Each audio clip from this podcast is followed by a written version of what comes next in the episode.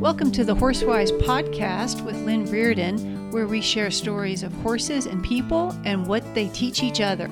On today's episode, I'll talk to you about the universal mistake that I see people make when a ride doesn't go well, and how to prevent it as well as manage it when it's happening in the moment. I hope you enjoy the show and have a wonderful day. Today, I'd like to talk to you about what is probably the biggest mistake or error that I see people make with their horses, especially when something has gone wrong or hasn't gone the way that you expected it to go during a ride or a show or some kind of an event that you are at with your horse. And that is the very common syndrome where when something doesn't happen quite the way we expected and we feel bad about it, what we tend to do is immediately assume that we suck and our horse hates us. And this is particularly maybe more likely with women. Certainly, every horsewoman I've ever known has experienced this at some time or another, including me, uh, quite a lot, in fact.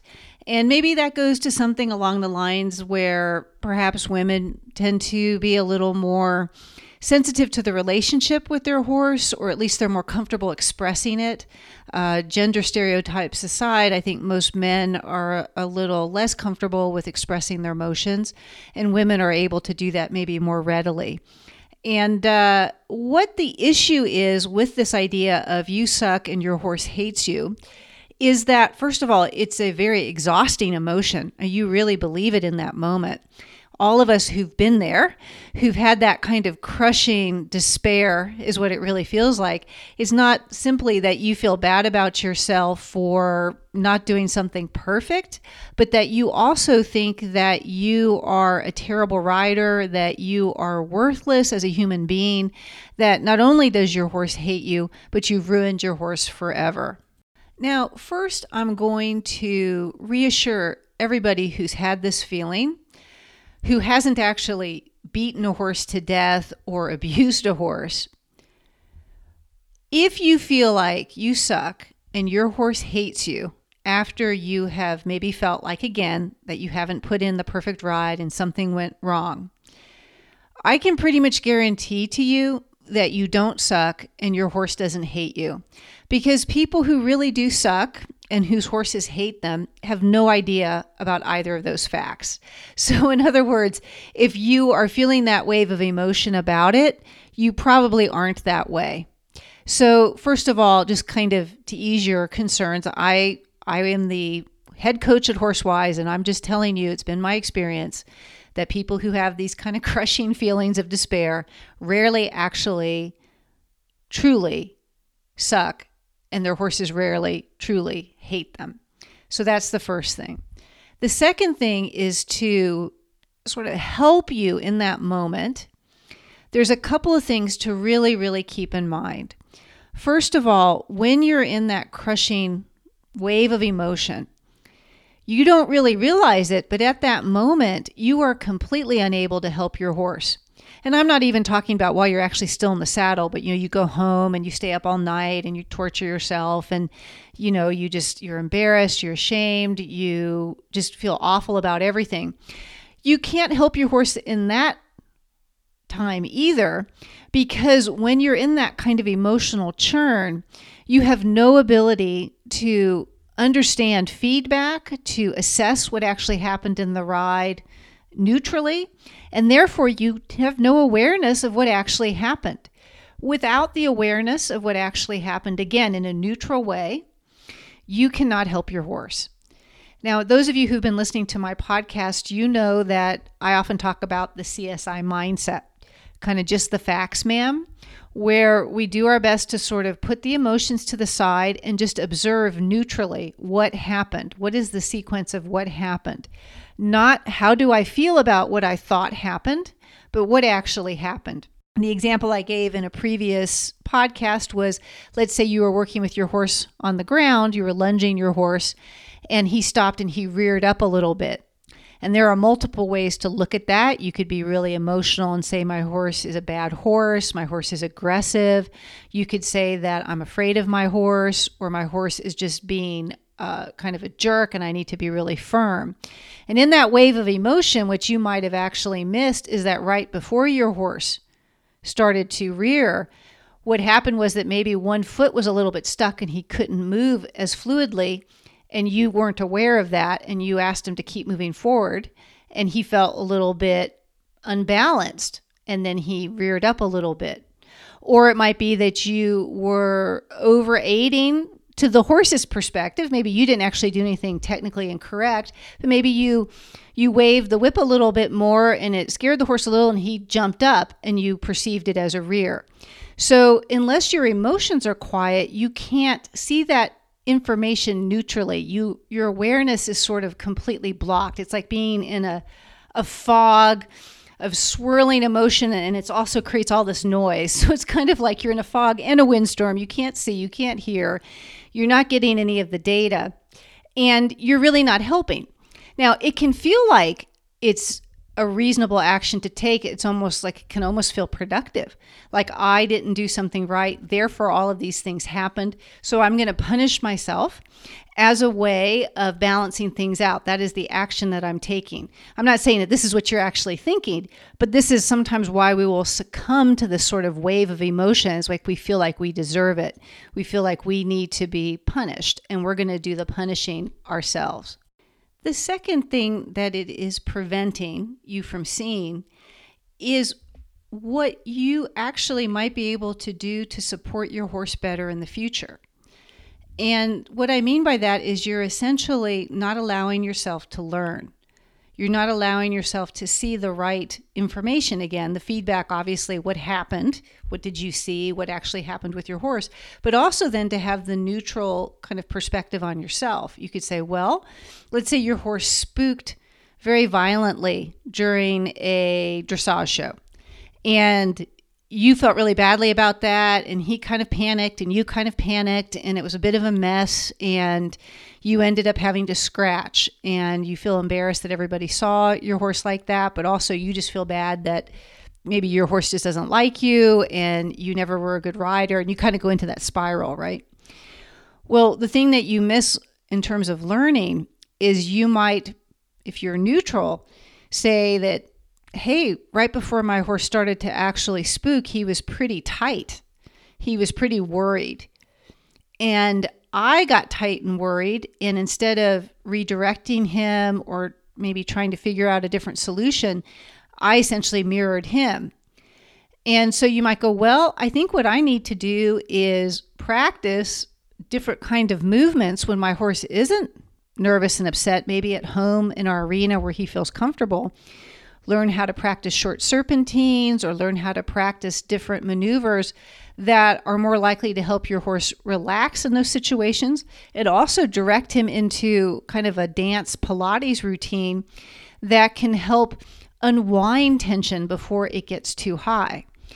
But if you're just upset, you can't even see that, hey, that's something that I might try as a solution you just assume again that you know you suck and your horse hates you. So you don't have that opportunity to learn. You don't have that opportunity to be creative. And in that sense that's what i mean. You you don't really have the means to support your horse because you're in this emotional churn. And we don't mean to do this. Again it, it feels like we're actually doing something productive by punishing ourselves but we miss all of the information. And then, as I said, you can't really support your horse. So it's really not helping your horse to do that. It, it really literally serves no purpose. And at the end of the day, I have this kind of saying about drama. It's, it's really a form of drama that we're talking about. Again, not intentional. No one's out there trying to, you know, create drama. But when we have these huge emotional swings, it is a form of drama. And uh, I have a saying, and it basically goes Do you know what happens with drama? Nothing. Nothing happens with drama because it takes up all the oxygen in the room. So, any constructive action, any neutral assessment, any reasonable plan to move forward gets halted because the drama is taking up all of the kind of, I said, oxygen. Everyone's attention is focused on the spectacle of emotion, even if this is just totally internal to you. I'm not suggesting that you're having a hysteria fit, you know, in the warm up ring or anything. But that's so that's just a different way to think about it. is hey, you know, if I can just kind of settle my emotions a little bit and allow myself to learn and allow myself to see what happened, then I might actually see areas where I can support my horse or practice things, or maybe areas where you need support. You could say, Hey, I wasn't really ready for that show. I was really nervous myself before we came into the ring. And you can treat yourself like a green horse and say, Hey, I want to be supportive to myself. I'm going to maybe attend a clinic first next time. Those aren't as maybe exciting, there's not as many people around. It's a way to practice being at an away event without putting so much pressure on myself. I'm going to do this for myself so that I can help my horse too. And in that way, you can be again helpful to your horse. You can be more aware and you can see it simply as a learning experience for both of you rather than this again huge indictment of you as a human being as a horse owner and as a rider. It's simply not useful, and it's also, in a strange way, keeping you from helping your horse better. The good news is that there are things that you can do when you're in the middle of all that emotion. The very first kind of approach is to just recognize it instead of just going, Oh, I'm back in this horrible feeling that I always have because I've always sucked and periodically I think I don't suck, but now I know I suck. You know, you get into all of that. You can kind of pause and go, hey, that's kind of like the Horsewise podcast about I suck and my horse hates me. And you can get a little bit of emotional detachment.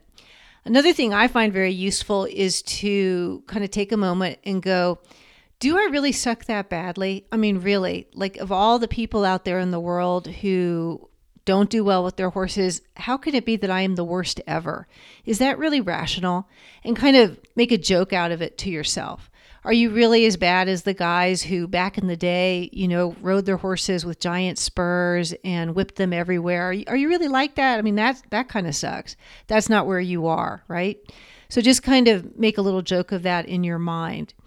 What's important not to do is to then berate yourself for feeling like you suck and your horse hates you, because now you're saying to yourself, I'm stupid for thinking that. So so then you're just sort of adding another layer of, you know, emotional battering to yourself. So don't do that. Don't be angry with yourself for feeling that you suck and your horse hates you.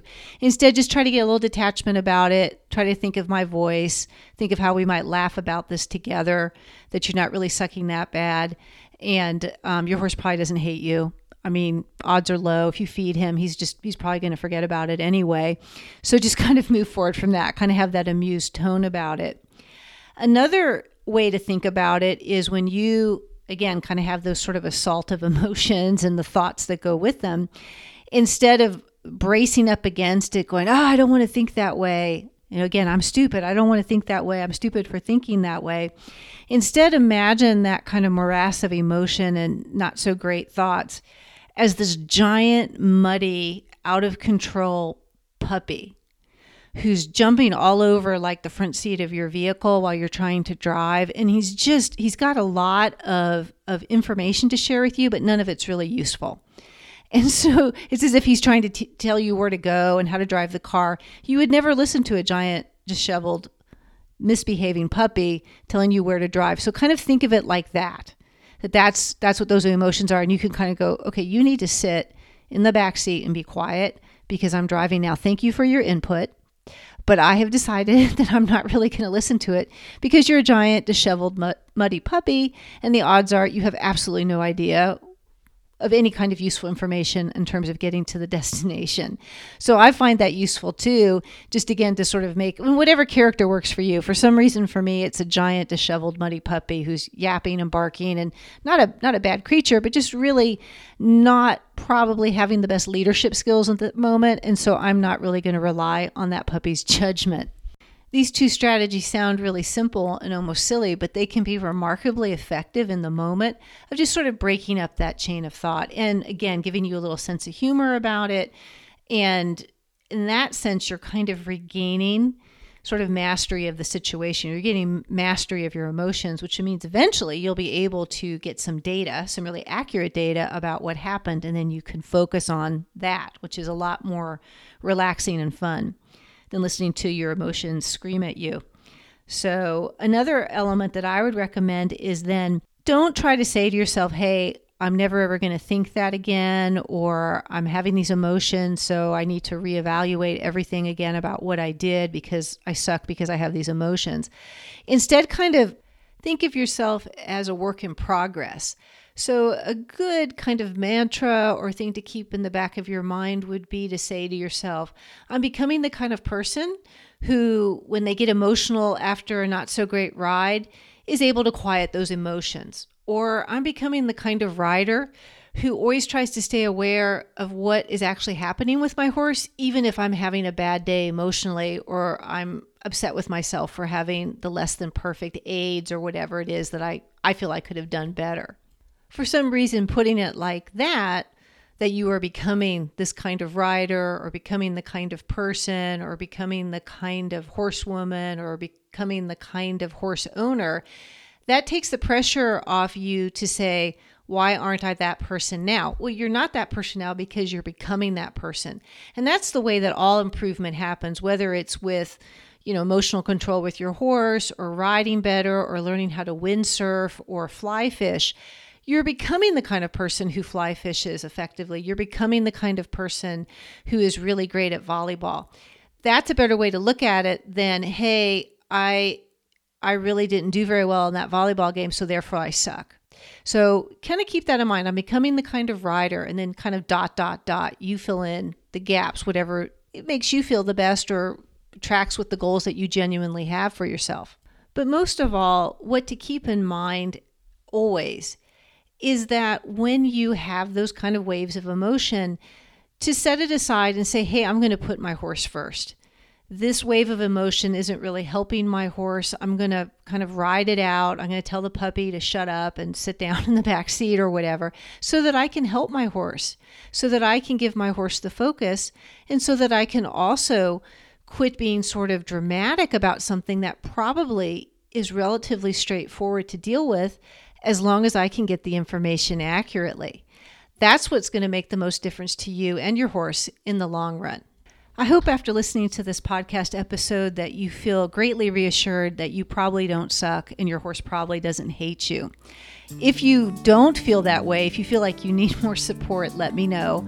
Drop me a line at horsewisecoach.com. We do a lot of work with online coaching, helping with mindset, helping people with audio coaching, giving them little kind of examples of my voice in their ear, making them laugh about giant puppies and things like that.